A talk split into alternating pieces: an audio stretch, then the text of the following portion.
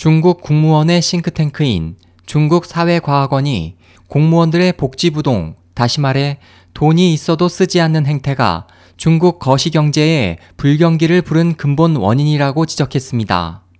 22일 중국 경제망 등은 전날 중국 사회과학원이 발표한 중국 경제성장 2014년, 2015년 청서를 인용해 이같이 전하고 인구 보너스가 갈수록 위축되고 기업 투자가 줄어드는 것도 중국 경기의 압박 요인 때문이라면서 정부 재정이 더 적극적으로 집행되고 기업들의 창신도 한 단계 격상돼야 한다고 강조했습니다.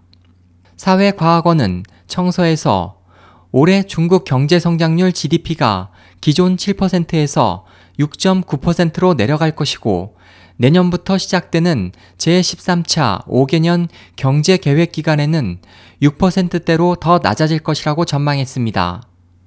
사회과학원은 이는 생산 연령 인구가 갈수록 줄며 인구 보너스 효과가 반감됐기 때문이라면서 중국 생산 연령 인구 증가율은 1985년에서 2007년에는 1.58%였지만 2008년에서 2015년은 0.61%로 감소했고 2016년에서 2020년에는 생산 연령 인구가 처음으로 마이너스 0.4% 줄어들 것으로 예상된다고 설명했습니다.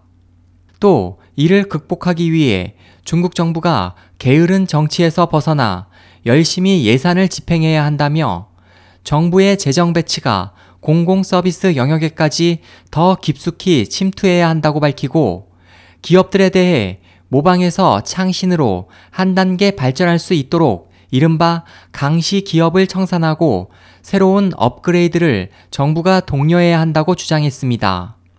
전문가들도 시진핑 정부의 반부패 정책 강화로 공무원들이 부패에 연루되는 것을 우려해 재정 집행을 꺼리고 있다면서 정부가 공공 서비스 구매를 더 늘려 재정 지출을 확대해야 한다고 지적했습니다.